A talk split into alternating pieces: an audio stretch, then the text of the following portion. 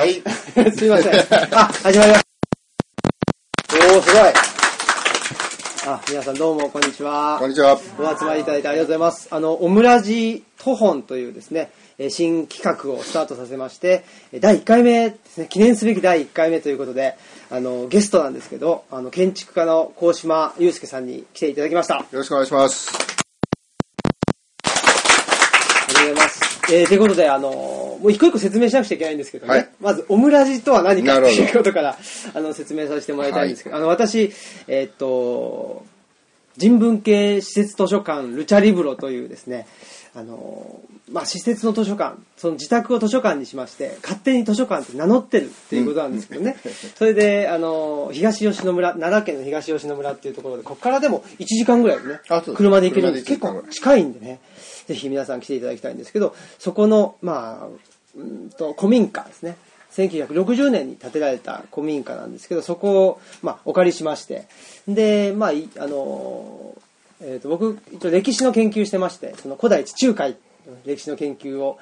しているんですけど、まあ、その本がたくさんあるんでで、まあ、古代地中海あのだけじゃないんですけどね。いろんな本がたくさんあるんでそれを開いてですね。で、まあ、地域の人とか、まあ、それ以外のなんかそういうことに関心がある人に対して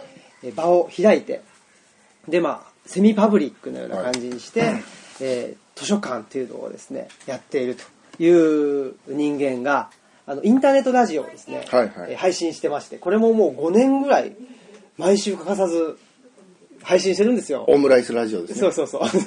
それが、まあ、オムライスラジオというラジオでしてで、まあ、それをえー訳してオムラジと言ってるんですね。で、まあ、そのオムラジって。で、あの、トホンさんって大和郡山にある、うまあ、本屋さんがありまして、で、まあ、今日、鴻島さんの本をね、あの、販売していただいてる本屋さんがあるんですけど、まあ、その、オムラジと、トホンさんがコラボして、で、まあ、その本を書いた著者を招いて、まあ、えーインタビューとは僕は結構言いたくないところがありまして、うんまあ対話っていうんですかね、ダイアローグっていうか、えー僕は勝手にオープンダイアログっていうふうに言ってるんですけど、まあ、そういう開かれた対話っていうのを、えー公開収録でしてでまああのオムラジでも流すし、まあ、皆さんとも一緒の場を共有できたらいいかなと思ってやってるという感じで、はい。それでまあその第1回としてですね鴻島さんに来ていただいたんですけれどこれなぜ鴻島さん第1回かというとですねうちのまあ人文系施設図書館ルチャリブロっていうののイメージがありまして原型が。原型は僕のまあ師匠であり、まあ、鴻島さんの師匠ありますね、はい。あの内田達先生という思想家の先生がいらっしゃってその先生がまあ自宅を道場にしたんです。でああの道場って何の道場かというと合気道の道場にしましてで合気道の道場兼私塾ですね。哲学の私塾。寺子屋をやってるんですね。寺子屋をやっているというのででその2階に住んでらっしゃるんですね。っていうんで、まあ、自宅を自宅をセミパブリックに開いてで、えー、なんつうんですかねまあそういうセミパブリックなんで完全にパブリックではないと。でその自分が持っているもので、えーを社会に開くことによって、えーまあ何ですかねその風通しっていうんですかね、えーをしていくと。風通しのいい空間を作っていくっていうことをされていて。でこれは僕はすごく今の社会で必要だなと。なぜかピンときまして、うんうん。でマイ外風館っていうのをですね自分のあのイメージの中で持っててでこれをいつか作らないかんと思っていてでそれがまあ東吉野に作ったんですけどね。でその外風館を設計したのが、まあ、こちらの鴻島さんであると。ありがとうございます。いうことなので これはやっぱりね、えーオムライスと本第1回には、はい。ぜひ鴻島さん来てほしいということで来ていただいたという、まあ、長いはい。イントロダクション長いいやしたけどね、あのー実はこのラジオにも、お去年ですかね。去年ですね。もう多分10去年の去年に、えっ、と、出演してるので、まあ、あの、今日いらっしゃる中で、オムラジヘビーリスナーは、ね。僕らの回を聞いてるはずなんですけど。ねいるかな？いるかな？あの辺にはいるんですけどね。えっと、まあ、そそれは置いといてですね、えっと、まあ、真面目な話からすると、おはい。その、まあ、外風館っていうのは、本当に内田達先生による、うまあ、あの、青木さんが言ったように、開いていくと。で、えっと、まあ、こと住宅で言うと、まあ、住宅っていうのは、あの、寝て、えー食べる、うん。寝食を過ごす時間が、まあ、えー最大の優先事項になりそれ以外のことは、えー生活からまあ切り離されたと、でそれがまあ戦後、えー働く労働っていうのが住宅から切り離されたので昔は例えば、えー、と農家であれば、えー働く職場っていうのはすぐ家の外にあり、でそこで、まあ、内職っていうか、干し柿を何かやったり米をいじったり、まあ、そこで生産してある仕事が、まあ、成り立ってたわけですね。食住一致というやつ食ですね。住一致ですね。で、そこにさらにまあ、物々交換っていう経済も起きてるわけです。お金ではない交換が生まれていた。で、それによって家族と、お大きな家族と、お共同体っていうのがあったと。で、それがどんどんどんどん、えっと、戦後のお高度経済成長で働く場所っていうのはオフィスであったり、えー住宅から切り離されてでこの人たちがとにかく効率よく働いてもらいたいっていうのは、あの最低賃金を上げて上げて上げてでその人たちは帰って寝てくれっていう、まあ、その住宅っていうのは寝て食べる場所。でそれが一つの家族のための一つの住宅っていう閉ざされた、えー構造で考えられていた。でそれが都市においては人間が過剰に多いので庭付き一軒家っていうのはできないわけですよね、そうすると上にしか行けなくて憲兵率容積率をどんどんどんどん緩和して最大化していってあの公開空地っていう東京には不思議な法律があって空地を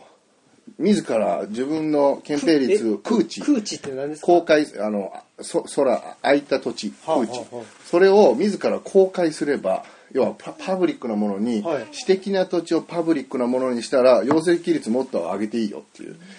これ変な法律なんですよ。はまあ要は金稼ぎの話なんですはい。あこんなこと言ったらこれあんまよくない。あのそ要は自分のマンションの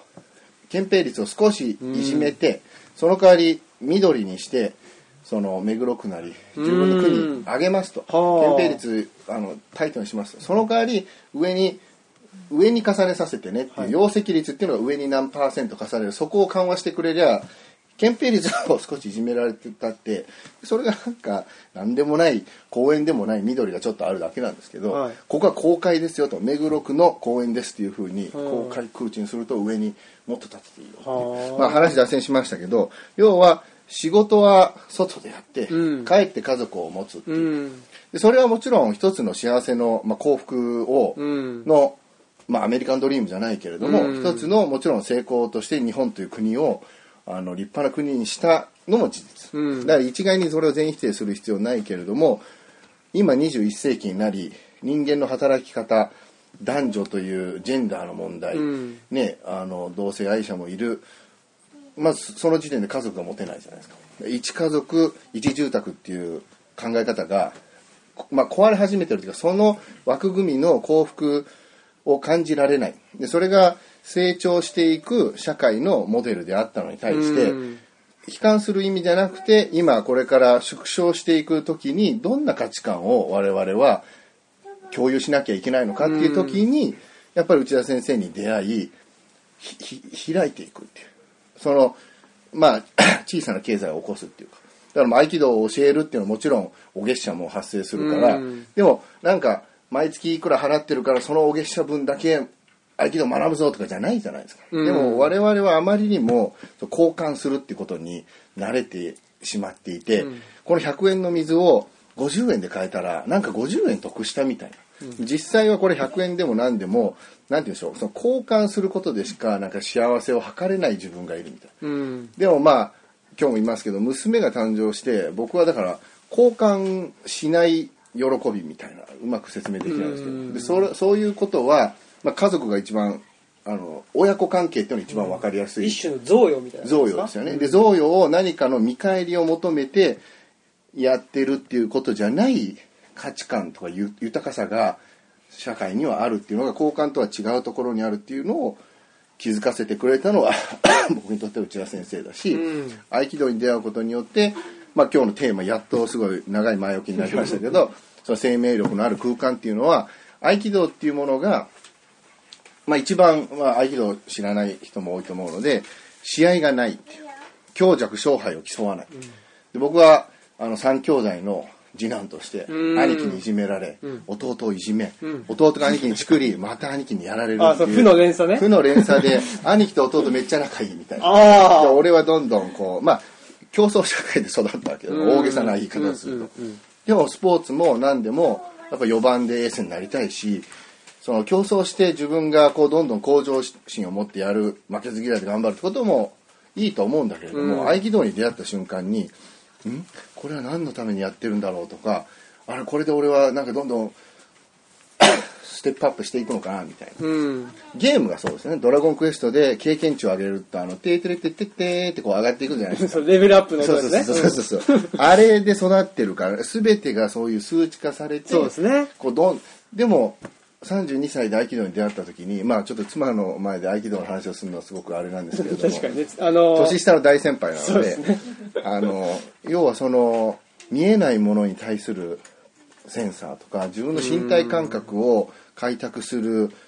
芳醇な世界というか、でそういうものに出会った時に、その合気道とは生命力を高める武道であるって、あの、内田先生も、その先生の先生である多田先生も言われた時に、もうブルブルってきたんですよ。生命力を高めるってそういうことか。でそこから何かまさまさに生命力こそが測れないでしょ。あ今72だねみたいな。俺今68だから頑張ろうみたいな、その生命力が。あのドラゴンボールでねそうそうスカウターだったら戦闘能力は測れるかもしれない戦闘能力。生命力って測れてしまったら、うん。まあ、測れないからこそそこに想像力が生まれてそういうことを考えるようになってなんでこんな話してるんだけど、うんまあ、はい供養のテーマがね、生命力を高める場っていうんで、です。生命力を高めるっていうのは今お話、小島さんお話ししたように、合気道をしてたりすると、ピンとくるんですよ。ね。でも合気道してない人は多分ね、なんだろうこれ生命力って何？みたいな ことだと思うんですけど、だそういう、あの、あんまり一般的な言葉ではないのかなとそうかもしれない。いうふうに思うんですけれど、まあ、さっきちょっとお話ししてもいただいたようにあのやっぱり経済社会経済モデルっていうのは結構大きいと思うんですよ、うんうん。今まではしあの成長すると。だから働けば働けた働いた分だけ報酬をもらえると。ボーナスをもらって。ボーナスをもらえると。それだとやっぱり10日交換の方がね。ねお金たくさんあるんだから、ね、お金払ってその分だけいいものもらえるっていうやっぱり社会のあのベースがあったと思うんですけどやっぱり、まあ、これからというかもうこれからというかもう20年ぐらい前からででしょうけど本来は。だけどそういう社会じゃなくなってきていると、んうん働けば働いた分だけ何かもらえるっていう社会じゃない。だけども働け働けと言われる。循環してるね見えない循環があるような感じなのかなっていう気がしますけどね、うん、まあそう言われるということなので、まあ、いわゆるこれ工工場工場えて定常化社会って言いますね。あつまりまああんまりガーッと成長せずにこのままの、まあ、生活水準のままずっと続いていくだろうと。現状維持。現状維持ポジティブな現状維持、う。ん。まあ、それをネガティブに捉える人ももちろんいるんですよ、でそれをポジティブに捉える人間からするとじゃあ我々には何があるの？何持ってんの？って思った時にあ体があると。うんうん。じゃあ何かをお金稼いで頑張って稼いで何か買うと。いいもの買うと、ね、いい車買うと。いうことではなくいい車とかいい宝石とかわかんないですけど買うと。それで満足するんじゃなくて自分の体の中にあるまああー可能性っていうものを開花させる、それこそ生命力を高めるっていうことだと思ってるんですね。なのでまあ僕らもそうですけど人文系指定図書館っていうのは外風館をイメージしてますけどそこで合気道してるわけではなくて僕はまあさっき言ったように歴史の研究をしてると。なので本がたくさんあるだ自分が持っているものを開いて、うんうんでそこでどう人を、まあ、来ていただいてその人とまあ対話を重ねて自分も生命力を上げるか、うんうんでその来てもらった人も生命力が上がってもらうかということの方がなんかやっぱこれからの社会からするとあありものでそのありものをどうあのバージョンアップさせたり、どうあの変えていくか自分が楽しいと思う方向に変えていくかっていうことだと思うんですなので、まあ、そういう意味で僕は生命力を高めるっていうのはやっぱこれからの、あの社会モデルにも合致しているし、あのまあ、言ってみればお金がなくても楽しい日々を送れるために生命力を高める。自分は何持ってんのと。でそこから自分って何持ってんのかな自分って何ができるのかなっていうところを、まあ、分析し、であこれかもしれないこれかもしれないっていうのはこれとこれをあのいわゆる選択と集中っていうのは経済成長する、あの、モデルなんですよ。選択と集中で、こ、あの、この、この商売にかけるんだと。で、この商売でやっていくんだと。これは経済が成長してる、あの、社会じゃないと、リスクがでかいんです。で、これからは選択と配合っていう風に言ってて、なんか選んで、それを組み合わせて、選んで組み合わせてっていう風にして、いくつか持っていくと。その方が一つがなくなった時にまあ、リスクヘッジができるということだと思うんですね。なので、まあ、そういう社会モデルと僕は生命力を高めるという思考自体が社会モデルとセットだと思ってるんですね。なので僕好きで生命力を高めてるわけじゃなくて、好きで東吉野村に越してるわけじゃなくて、どっちかというと、うん。この現代の中で生きていくために東吉野に越したし、い現代のた中で自分のあの自分が楽しく暮らすために、えー生命力を高めたいし、そのためにあの東吉野に引っ越したということだったんですけどで東吉野っていうのは、まあ、もちろんこの大和郡山もそうですけど奈良県であると。で実は鴻島さんがお。奈良県出身、はい。出身。うん。育ったのが奈良県か出身はアメリカで生まれたので、これですよね出ましたね。出ましたね得意の帰国子女。得意のね 得意の帰国子女というと。すぐね言うっていうやつでしょ ブライアンブライアンミドルネーム。大島ブライアン祐介ですそうそうそう。からねでブライアン人格になるとちょっとあの偉そうになるっていう。偉そうになったり英語の方がやっぱりね、こう敬語とかなくて、そうですねあの偉そうになるんですよ。だから言葉と名前っていうのはやっぱりあのあ言語とあの人格って確実にリンクしていて。そうですよね。僕ドイツ4年間住んでてもなかなかドイツ語はまああの見よう見まねじゃなくて聞こう聞いて真似してただけなので、はいはい。モノマネドイツ語なんですよ僕のドイツ語は学校で行ってちゃんと勉強してないんで、はい。もう最後の方なんてもうドイツ英語の単語をだエクスペリメントっていうあの、はい。 experience とか経験っていう言葉をちょっとドイツ語読みしたら通じるかなみたいな。もう僕のドイツ語ぐちゃぐちゃなんですよ、はい。はいあと何がすごいドイツ語ってあの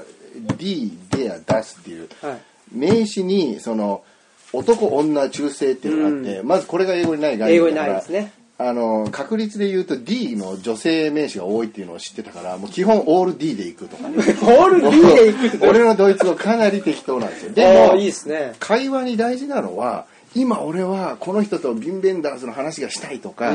今ちょっとこの日本の富士山のみたいな話をしたい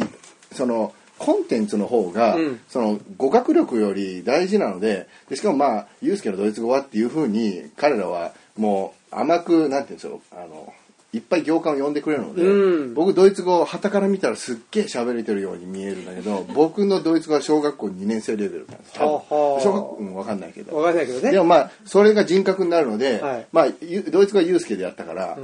ユズケになるのよドイツ語だと。あだからユズケ S が Z え S が Z になるからあユズケって言われて、はいそれをまず「ああユズケ」って直すところからいつも会話が始まるああっていうのがいいですよね。そうそうそう。いうことですね。で、ああは英語だからちょっと強気なんだけど、はあ。ドイツ語喋って、イシプレヘドイツって、こう、ドイツ語喋ってる時はちょっとなんか少年のようにちょっと謙遜とかしちゃう。は俺のドイツ語は通じるのかなってなる、なっちゃう。なる日本語にはそんなのないから、うん。あの、ダダ、確かにね。ダダ漏れっていうか、自我が出る。あ僕もねあの大学時代にえっと、チュニジアでね、イタリア人の発掘調査隊に入ってやってたんですよ。チャオとか言って、あ、フェニキア時代。フェニキアの。それはね、フェニキア時代じゃなくて、まあいろんな時代があったんですけど、イタリア人、まあイタリア語ね、少しだけ、チャオ、ボンジョルノみたいな感じでやってったから、やっぱそそのままね、日本に帰ってきちゃうと。そうそう、ちょっと、やばいやつちょっとねあハグとかね。ハグね。もう、当然あっちで生活してると、挨拶はハグとキスだから、そうそうそう。チュッチュみたいなのを、何の恥じらいもなくやってて、あれ？あ、そうか、ハグしないんだ、みたいな。こと、日本でちょっと、そうそうそう。だけどねよーみたいな、こう、よようでハグはな。ないけど、あ握手はすごいするんですよ。握手絶対するこうやってね、こうやってこう、どうもとか言って、握手の文化も日本はあんまりないから、ね手手は触れないよね。そう。で、結構ギュッと握るじゃないですか。そういうのもね、まあ、まあ、積んでね。そうそう、いやいや、そうそう あ、そうそう、あ、そう、あの、奈良ですよ。うん、奈良、奈良、奈良。えっと、ねすぐそこの、あすぐそこなのかな、最大寺で乗り換えて学園前っていうところで、えっと、小学校4年間を過ごして、小学校2年生から小学校6年生までをうん奈良で過ごしたので、アメリカから帰ってきて、まあ、そのカルチャーショックを受けたのがナルだったっていう。あ、そうですか。だからもうブライアン通ってるから、通ってるっていうか、自分の中ではブライアンだか、自分の中でね。ジェニファー・スティーブみたいそうな、ですね。でみんなと違うことを良しとして、ディベートもこう、そうやって育ってたから、なんか、みんなと一緒であれみたいなのは、前に習いみたいなのはきつかったですよね。うーん、じゃあ、あんまりいい思い出じゃないんですね。いやいや、そんなことない、そんなことない。いや、それで、まあ、ジャパニーズ、ジャパニーズになっていったんですよ。だから僕は小6の時点では、もうそこら辺の小学校6年生だったんですよ。うん、うん、うん。でも、親父がそこでまた転勤になって、うんあの、今度はカナダに。うん。その時トロントに転勤って言われて、んトロントってどこ？って聞いたぐらい、それはアメリカの上だって言われて、うんで、英語だからっつって、そう、カナダだと。うん。で、3つ上の兄貴と、僕はだから、年、あの、3、三年生、あの、3学年だから、ダブル受験しようと。ほう。小6の俺は中学受験、うん。中3の兄貴は高校受験。で両方の受験によって親父が単身で行くか家族で行くか決めようって言ったら、見事にダブル落ちしたんですよ。ダブルで俺は本当に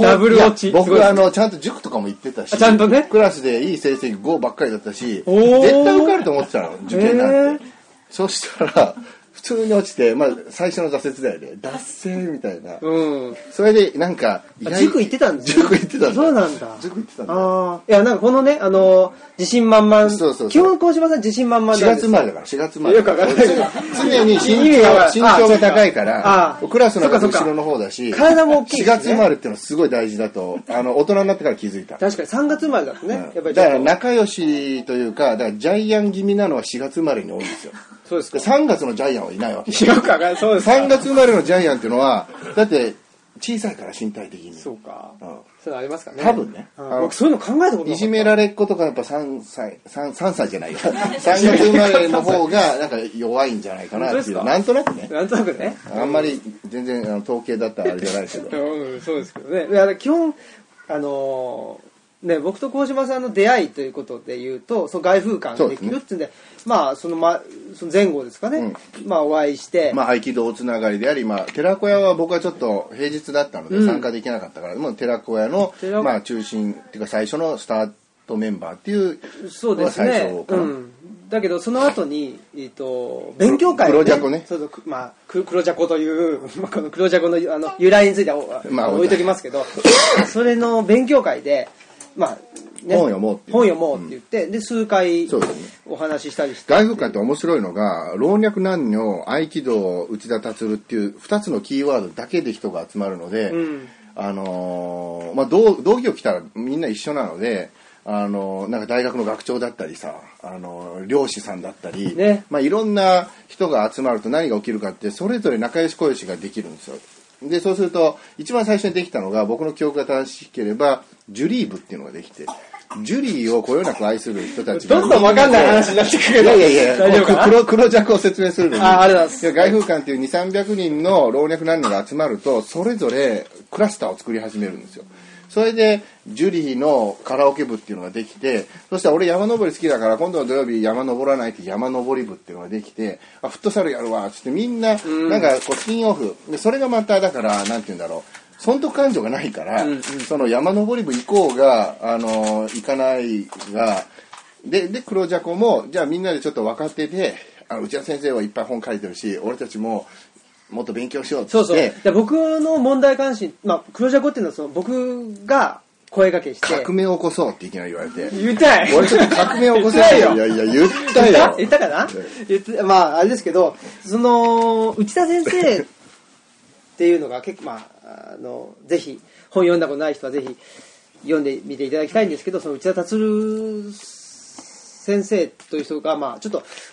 我々にとって巨大であると too, too, too big ね。トゥービッグであるということでやっぱり戦えないっていうか、うん戦う、あ、だから戦っちゃいけないんだ、合気道は。だから、対立しちゃいけないんだけど、ついね、そういう。ねそうななんかやっぱり、どこまで行ってもその、内田達の傘の下にいるみたいなところがあって、まあ、たけし軍団みたいなもんですねそうそうそう、たけしがすごすぎるからす、ごすぎるから。っていうんで、そういうところがあったんで、俺は風雲たけしでボール投げられるまあ、その、たけしでは、たけしはもういいんだけど、まあそうです。そういう側ですわそうそう。ね？あの、井出らっきょみたいなもん。そう井出らっきょの方井出らっきょ出しといた方がいいみたいな感じだったから、そうするとあんまり何、の話してるか分かんないけど。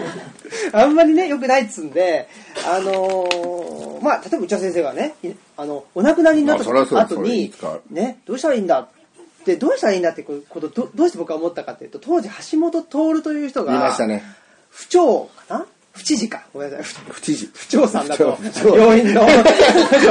府知事がね、不知事。がいて、あの人、僕はも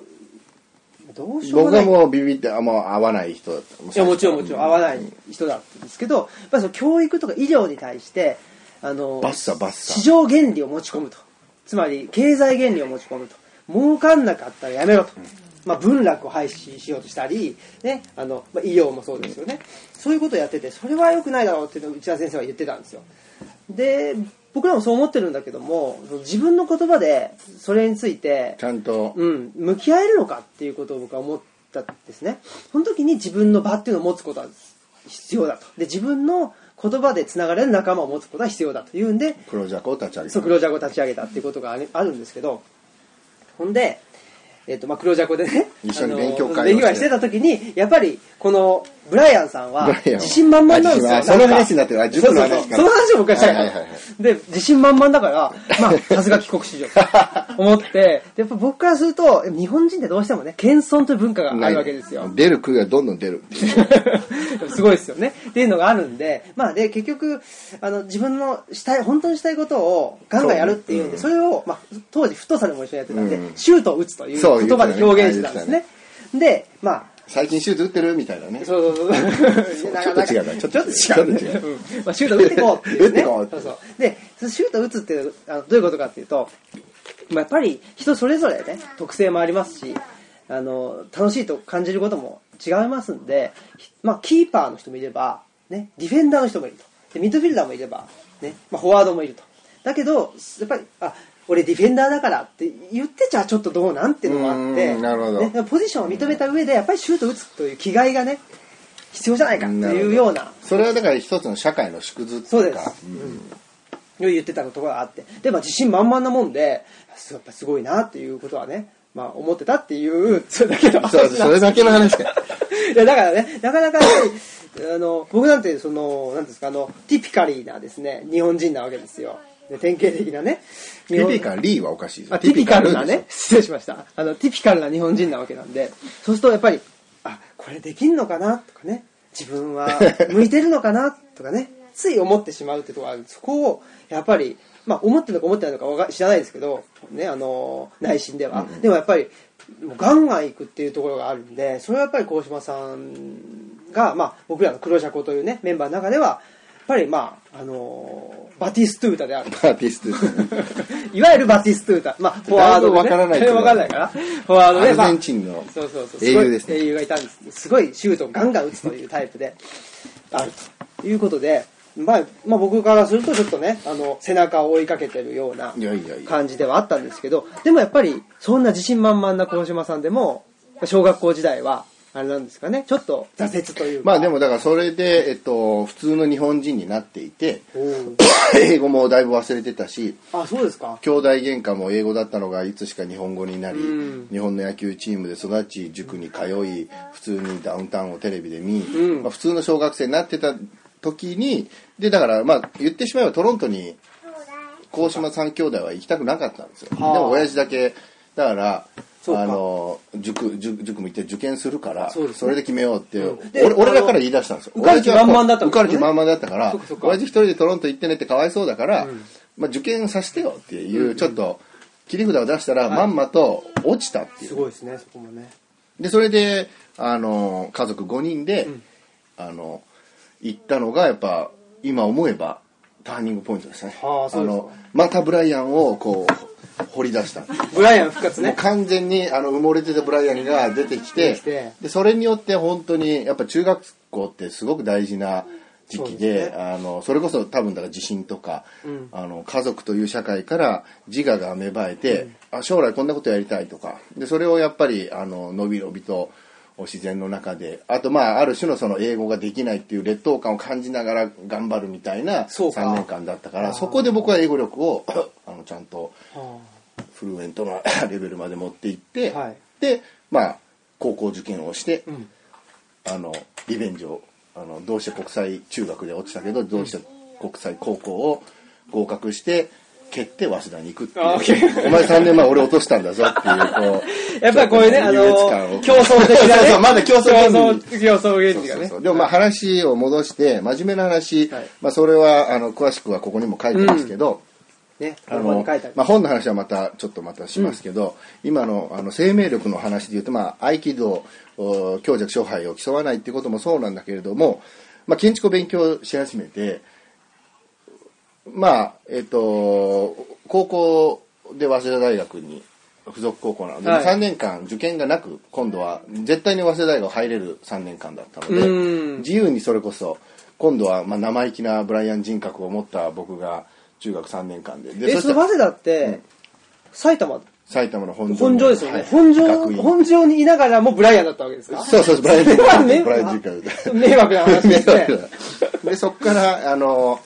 その3年間でまあいろいろバンドやったりねバスケやったりいろんなこう自分をさらにエンジョイしてたわけですね。エンジョイ。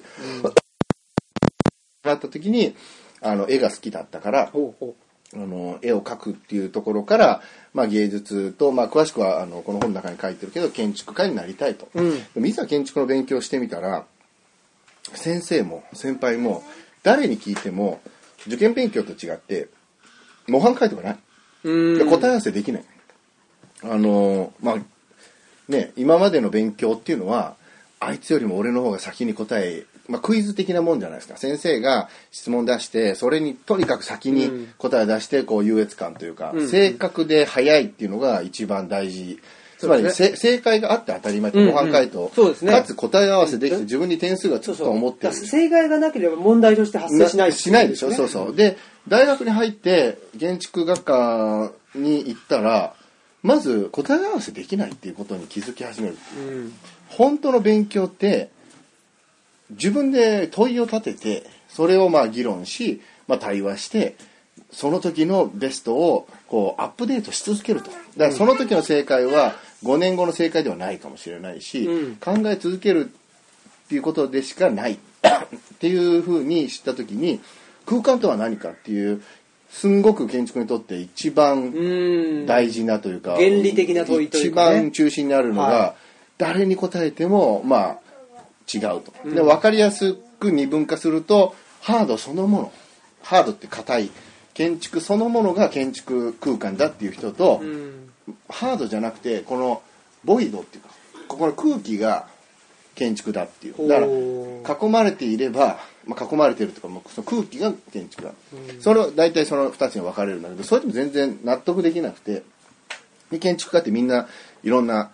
空間とか建築の定義があると。で僕が今 10年間あの独立しながら考えていって一つの まあ合気道が大きいけれどあの答えに近い僕にとっての答えに近い部分は人間まあだから身体って話したでしょ？はい。人間がいるっていうこと。うん。空間は人間がいなければ存在しない、うん。だ人間これが人間だったら人間がいることによってその周りの空気という空間が生まれ、まあ、ハードが建築だとしても空間それはまだどっちでもいいというかどっちも建築であり、うん。空間とは何かって人間が存在して初めて空間が存在するっていうところからしか考えられない、でその次はその人がただ存在するんじゃなくてその人が生きてるわけだから時間が発生するっていう。今日ここにいるこの複世元複世の空間っていうのは僕今日の3時ぐらい初めて来て、まあ、数時間過ごしてこの今対話は30分経ちました、うん。この30分のこの皆さんがいることで僕は今こういう話ができてると。これ新平と2人だったらまあこういう話もしてるんだけど、まああの何が言いたいかって、あの人と空間は常に相互作用しているっていううん。うん。それはどういうことかっていうと全ての営みが、えー体とその空間とあの共同作業だから、えー、と分かりやすく言うと食事をするという行為があのみんなと一緒で食べれば同じコンビニ弁当でも美味しいし、うん最高級のあのフレンチでも紙コップですんげえ寒い広場で食べてたら美味しくないと思うのね、だから全ては何て言うんだろう。そあのトータルなもので料理だけとかうんうん。には分けれない、であれば絵が分かりやすいのはモナ・リザをルーブルで見るからモナ・リザであってプレハブのわけのわからないコンテナでモナ・リザ見ても多分響かない。ん。あれほどはね、ん。あのルーブルの空間の中で空間の力も絵には宿るっていう、うん。でそれを享受する人間がいなければ美術館も機能しない廃墟になるっていう。うん。だ結局人なんだってなった時に人のその身体性とは何か。その空間とリンクするその自分のセンサーって何なんだろうっていうことを、僕は多分合気道を介して日々探そうとしている、うん。なんかこう第六感とかじゃないんだけどあこんなセンサーもあるんだとか、うん。でそれの一番の僕のお大事な窓っていうのは見えないものを見ようとするっていう、うん。これはこうあの幽霊とかの話じゃなくて、あこの大工さんは誰がいつ作ったんだろうっていう時間軸を飛ぶっていう。僕は建築家なので未来の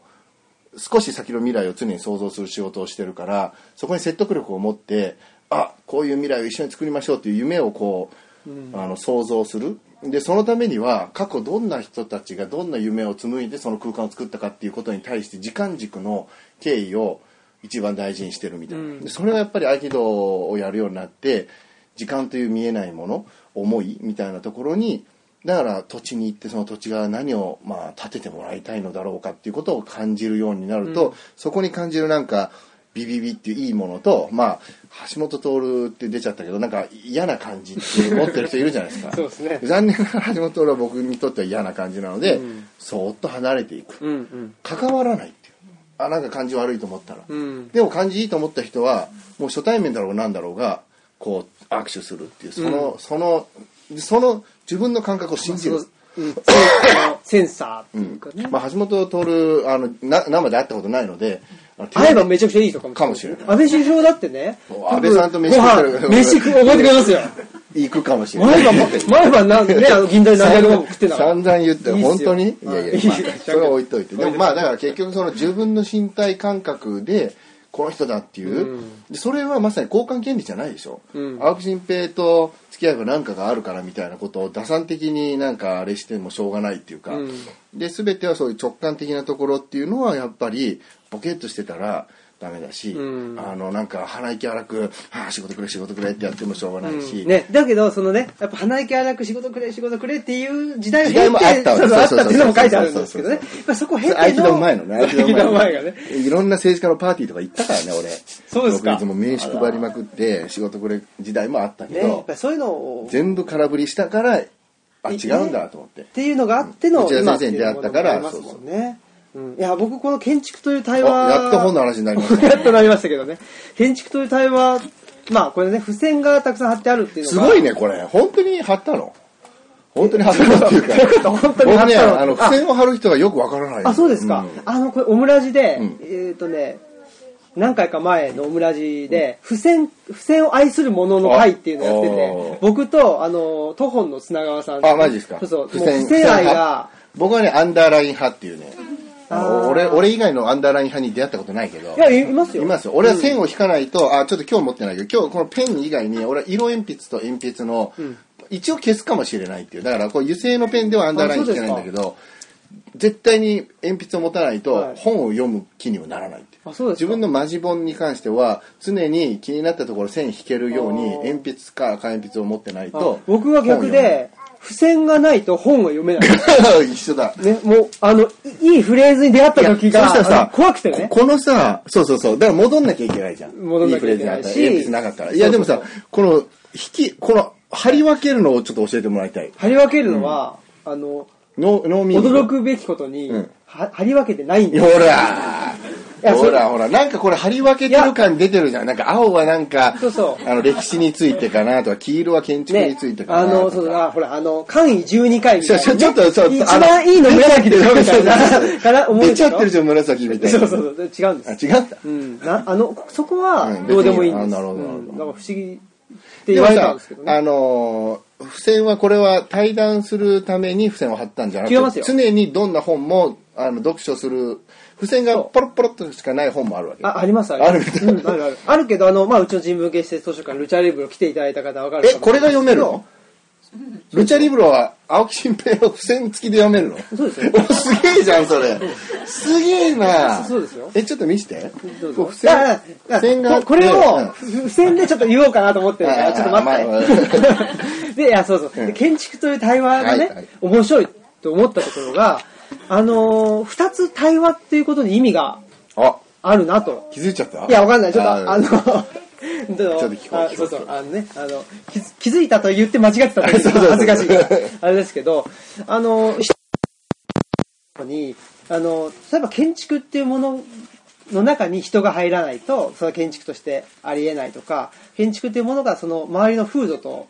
まあ、い一体化して、一体化っていうか、その全体の中で見ないと建築っていうのは見えないと。うんだからまあ、その、えーイインタラクティブっていうんですか、うんうんうん相互で影響を与え合ってるっていう意味の対話という意味でもあるし、これね、読んでみるとすごく僕、あ、そうなの？って思ったのが、まあ建築家の、建築家の人がどういうお仕事してるかって知らないじゃないですか。知らない人多いね。普通に、ふ普通にで普通は。普通はで、まあ、建築家の方ね、いらっしゃっていただいてるんですけど、今日も。うんまあ、その、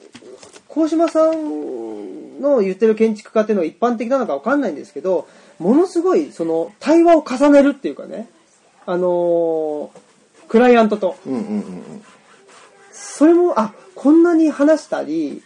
こんなにまあ、いろんな、なんていうんですかね、まあ影響を与え合ったりして建築を作るんだなっていうふうなことも結構、あのーしっかりと書いてあって、だその、なんですかね、対話っていうことが、本当の対話っていう意味と、はいはいまあ、ちょっと、あの、メタファー。的な意味での対話っていうのが2つ書いてあって広い意味での広い意味での。それがすごい面白いなと思ってあのびっくりしたところだったんですよ。まあ、その糸をつけて、はい。あその糸を持ってつけたタイトルなので、あ合ってました？うん、お合ってました。あの、まあ、建築は、あの、まあ、さっきの空間は人間っていうので、あの、まあ、ちょっとこれ、まあ、言ってもいいのか、あの、今また本を書いてる、シュートを打とうとしてるんで。あはい。打ちまくりますねすごいですね年に1冊のペースだから7冊目いなのかな。やすごいですよで、今年の7月に出るのは、2008年に独立して、今年で10周年なんです。それで、まあ、たまたまですけど、本当に全部の出版社が違い、えーここ3、金3冊ぐらいは、あの、この本を書いてる時に依頼を受けて、全部こう、数珠玉突き状態というか、はいはい。でこれ去年書いてる時に、えっと、展覧会があってあの僕の 個展に来てくれた編集者からあの本を書きませんかって言われてで鴻島さんの作品集が読みたいと「みんなの家」っていう外風館のデビューのストーリーは知ってるけど、それ以後鴻島さんってどんな建築作ってるんですかと、ん。この中にもいくつかね 断片的に自分の建築を紹介したけどちゃんと時系列を持ってあの語ってほしいっていう、でそれを今書いてるのであのそれの今、まあ、9本9つの住宅9つの物語っていうのを書いていへてー、まあ、これで別に言言っちゃってもいいんですけどまずはあのこの本のネタばらしなんですけど全て僕が設計したのに僕は語り手ではない。こういうコンセプトでこういう風に設計してこういう出会いがっていうまあみんなの家で書いたような建築家が語る建築の物語ではない。ほ風にしようと。ほじゃあゴーストライターに書いてもらったんじゃなくて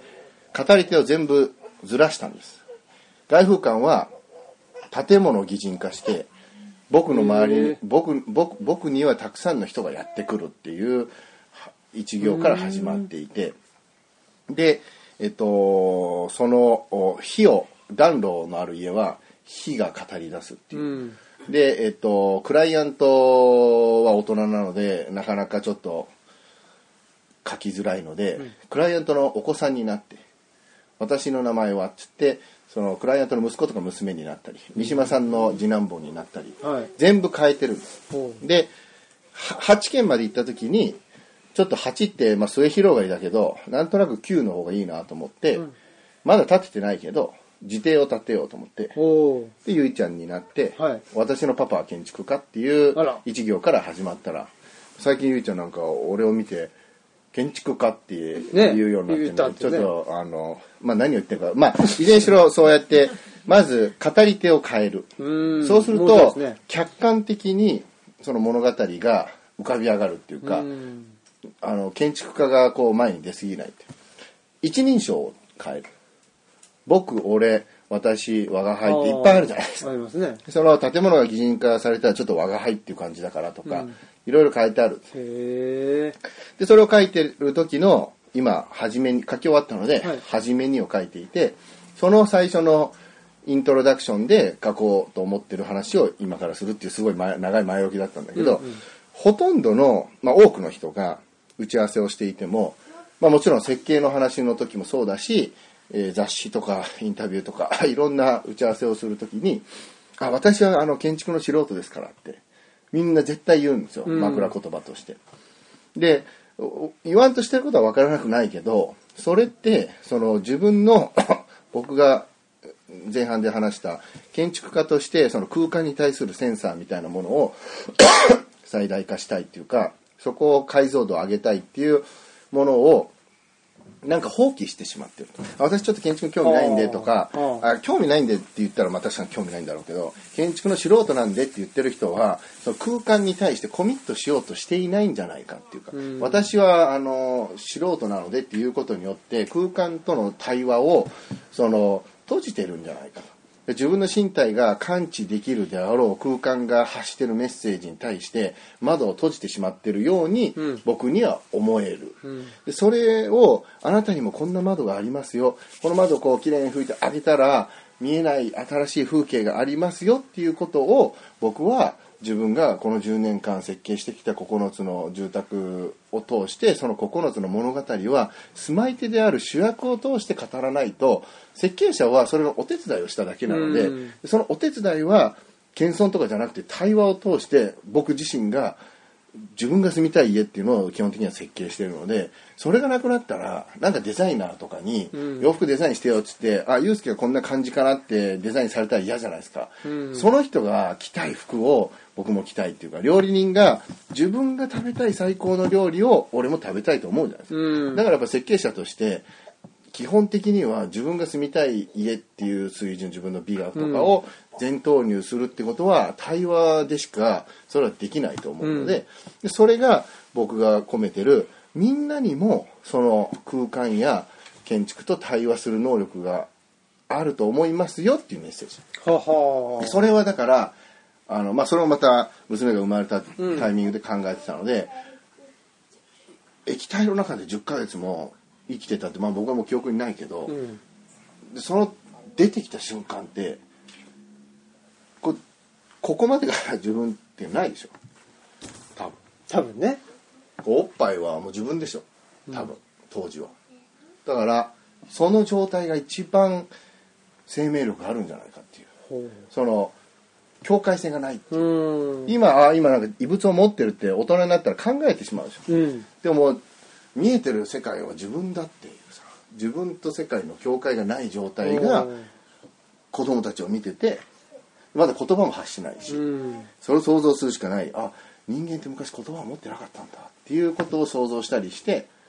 で何て言うんだろう。そういうものを感じるようになったっていうのが、うん。生命力に対して。でそれをこの本の中で、みんなそうじゃないのっていう。だから次の本は、まあ、自分の実践を紹介とか書くんだけれどもそれで僕ってすごい仕事してるでしょじゃなくてその背景にあるあこういうことなのかっていう家づくりの面白さとかうん。多様性とかその空間を感じる窓みたいなものがこういう風にもあるよっていうのを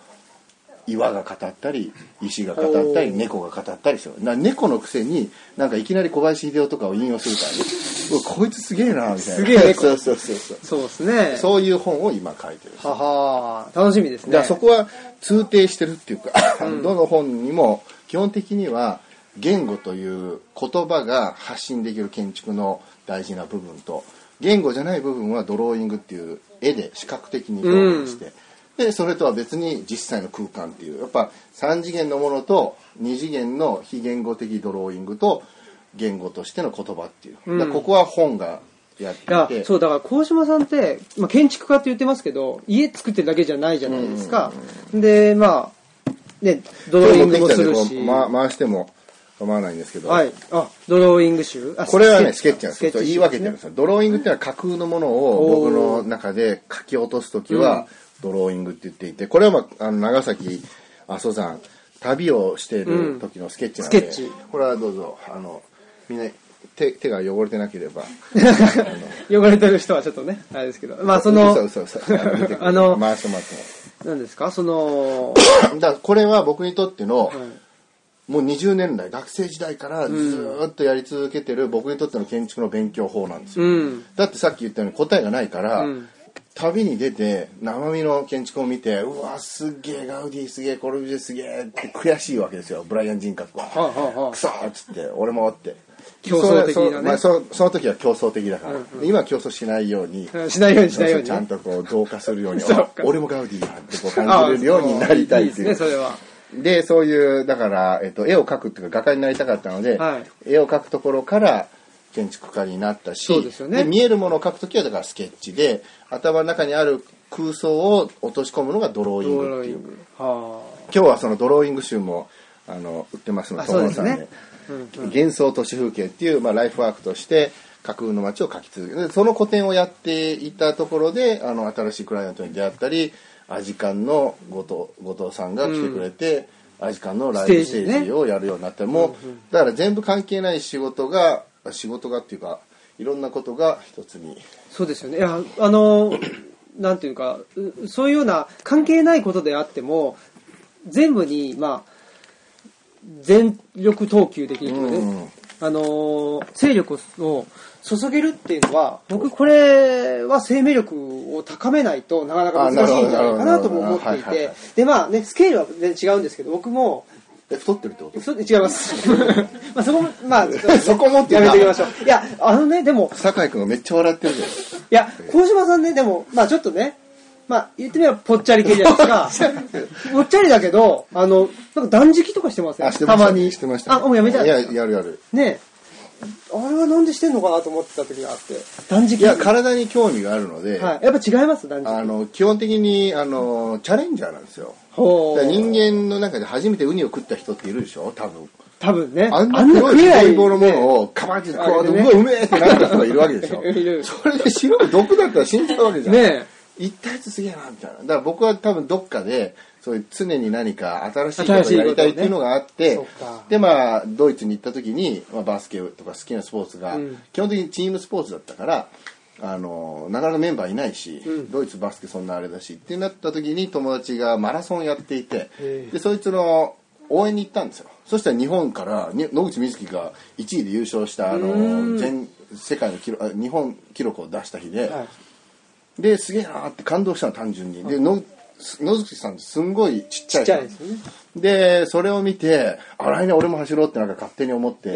え。でもちょっとぽっちゃりしてるから、はい。あのでマークっていうそのマラソン僕の事務所でママラソンしてたやつも「えゆうすけちょっと走れないんで絞った方がいいよ」って言われてでじゃあ断食するわっつって、断食してあ体重を落としたて走るようになったんだけどまあ、その体体重を落とす行為においてなんかストイックになっていくみたいな、うん。で痩せる喜びとダイレクトになんか反応があるから、であ体重が落ちたとかそういうのを喜びながら、すぐフィードバックが来るってそうそうそうことですよね。そうそう。そうか。でもそれはまあどちらかというと競争的だからでしょうけどね。合気道をやるようになって断食は減ったかもしれない。あそうですか。もまあでも年に1回ぐらいのペースで断食はしている。なんかね、たまにしてるなと思ってまあ思いつきであもう今週末人と会わないからやろうっつってあ、そうですか。絞るっていう。ああいやそそんでね、ん。まあ、まあスケールはその話は置いといて。置 スケールは違うっていうのは、ねまあ、今ドローイングしたりスケッチしたり本書いたりねまあいろいろ、まあ、こ先週ぐらいもニューヨーク行って行ってましたね。その絵を絵を。絵を売ったりとかしねあのなさってる鴻島さんとは、ねまあ、スケールは僕は違いますけどいやいやいやいね。あの僕もまあさっき言ったようにいろんなことをね。古代地中海の、うん。まあ、研究も今もフェニキア。はい、フェニキアあのカルタゴ市っていうのがあるんですね。でそれを研究してますし、えーまあこのねあのオムライスラジオっていうのも勝手に配信していたり。プロレスも変態的なあの領プロレスが好きなんでね。まあそのトークイベントっていうのも大阪でやってたり。プロレスラーと。あ違います。あそれ違うの。プロレスラーではない。ああプロレスラーとやっプロレスラーっていうかね、パートタイムレスラーって言っててパートタイムレスラーってインディーの方なので、あの、プロではないんですけどね。まあ、そういうのもあって。であとは、あの、まあ、日常的に何してるかっていうと、僕、障害者の方の就労支援やってるんですよ。なるほど。うんで障害者の方っていうのは、まあ、主に精神障害って言われる統合失調症とか、まあ発達障害の方もいらっしゃいますし、えーとまあ、もちろんうつとかねそういう方もいらっしゃいますし。でで、まあ、やっぱりそういう方っていうのは、まあ、総じて自分が思うように体を動かすことができないっていう部分があるんです、まあ、それを頭でっかちと呼んだりいろいろとするんですけど、まあ、その中で合気道っていうのを僕も通して、まあ、その頭と体っていうのをなんとか一致させよう。さっき言ってたようにそのじ自分と他人っていうのが分かりすぎちゃってる、それは脳の働きだと思うんですけど、うんうんそそれを、まあ、脳の力じゃなくて体の、まあ、感覚っていうのをもうちょっとあのリカバリーさせることによってその頭と体とか分離しすぎちゃってる部分をもうちょっとですねなるほど。あのくっつけることによって、まあ、就労し、えー移行支援をしてる移行っていうのは働く就労できるようにそうですそうでこうシフトしていく、はい、なのでで、まあ、働いてもらえるっていうか就労できる就職できるためにそれをやってるではなくて働き続けるっていうことを目標にしてるなるで働くってことはできるんですよ誰だって。1日2日行って、うん。だからそそれはあの学校と塾の違いだよね。塾は受験で合格するっていう明確な目的を持って勉強してるけど、本来のまあ学校というか学びっていうのは、継続的にずっと発動し続けるものが本当の学びなんだっていうのをすす。っごい年取ってから気づいたよねだから、うんその未知なるものにどう出会うかっていうことがいかに貴重かっていうことをまあだからそれは僕にとってはベルリンっていう街だったし、うん。そのなんかモザイク模様の多様さが僕にとってのインスピレーションっていうか、うん。そうあるべきだってことを日本に帰ってきて思うようになったし その中でまあ外風館はそれにすごく近い状態で多様なあれなのかなと、うん。でもまあ常に僕もあの飛び出したいっていう気持ちがあるのでなるべく自分より外の自分のだからまあ今回こうしてご縁があって 郡山っていう来たことのないところに来て、すまあ、近くに住んでてとは いえ郡山ってなかなかですごい魅力的なあの街でまあ結局やっぱ人なんだなっていううん。こととその今のその分離してるっていう話で言うとあの僕も遠いところっていうのは3年前ぐらいですかね。お能を習い始めた。おお歌いを、ね。それも安田昇さん、安田昇先生っていう人とのはい。先生にお会いして、あすごい人だっていう。でこの人から学びたいっていう、まあ、そのシンプルなこと一つだけで何かそれによって発表するとかなんか成果を上げるとか全くなくてただ安田先生からお歌いを学びたいっていう。でそれはまあ帰国子女として漢字が読めないとかそういうなんか、うん。小さな劣等感を解放していくみたいな。でその中であの安田先生の面白い話は肝が座ってるとか、うん。やっぱ合気道でも丹田っていうここら辺にうん。気を集めるっていう。これは昔の人にとっては、まあ、脳って600年前からあるわけで、うんあのすごく合気道とたくさんのリンクがああって、ね。ここに心があるっていう。うん。でも今なんか僕らの子供時代っていうか心ってなんか心臓っていうイメージでここに心があるみたいなハートね。ハートっていうね、うんでももう今の時代はどんどんねの脳なんうん。脳内でもう AI とかもう脳が興奮状態では脳が心をだからここにあった心がここに上がってきてここにいて出ちゃうんじゃないかっていう人間の。でなんかその出ちゃった方が自由な社会が来るんじゃないかと思っていうふうに思っがてる人がすごい多いそれが怖いっていう、ね、あそれでねそその関係で言うとそうそう。えっ、とねこれ中にも書いてあるんですよ、そういうところに、この時にね、どの付箋を見ればいいか分かんないじゃん。それは分からない。分からない。それは分からないんですけどなんかどっかに書いてあったんですよね。この時に見つからないっていうねあのほら AI の話かでそのつなながりで言うとちょっと探しておいてね。あお願いします。内田先生は内田先生で合気道の指導をされてる時にたくさんの言葉を発して面白いなと思ったのは、うん。人間は、まあ、脳で考えたり自分でそのあるモデルをお咀嚼して身体的に運用しようとすると。合気道をあの始めたおじさんたちまあお俺は30だからおじさんだったかどうやったか分かんないけど まあよく先生がおっしゃられる、はい。おじさんたちは硬いんだよねっつって動きが機械的なんだほだからそのか会社では課長とか偉いのかもしれないけど体がもうガッチガチでそれなんでかってもうおじさんたちは機械とかコンピューターが善というか、うん。で0101だからううんねね合気道やってるともちろんわかるけど、ね、こういうね。違うでしょそのね。この関節が動いてるからここだってじゃなくて腰が入ってるからうん。全部がこう流れになるっていうのは分かるじゃないですか。でおじさんたちはで手のこと言うと足止まっちゃうみたいで本当はこう流れででそれは機械をモデルにして体を動かしちまおうとしてしまっているって言われた時に、そうか人間ってあの自分のモデルを勝手に使っ作ってしまうとすごく不自由なだって機械という0101の世界はもっと多様で複雑で機械よりも複雑なのに、でも機械がもしかしたら僕たちの身体よりも複雑化する時代が来るかもしれない。それはシンギュラリティが起きる可能性にもなる、ね。現時点の機械を真似してるおじさんたちはやっぱ01でか体が硬いってああなるほど機械を真似てしまっているのかと、そう。だでも多分ですけど、その AI 自体はシンギュラリティを迎えて、ね、その0101の壁をもしかしたら突破するかもしれないけど、多分、その時の人間の頭では、それを、そうね。多分、それそこには把握できないっていうか、うん。結局01以上の、違うところに行ってるだろうね、うん、ところはね、多分追いつけないんじゃないかなとは思っております。で、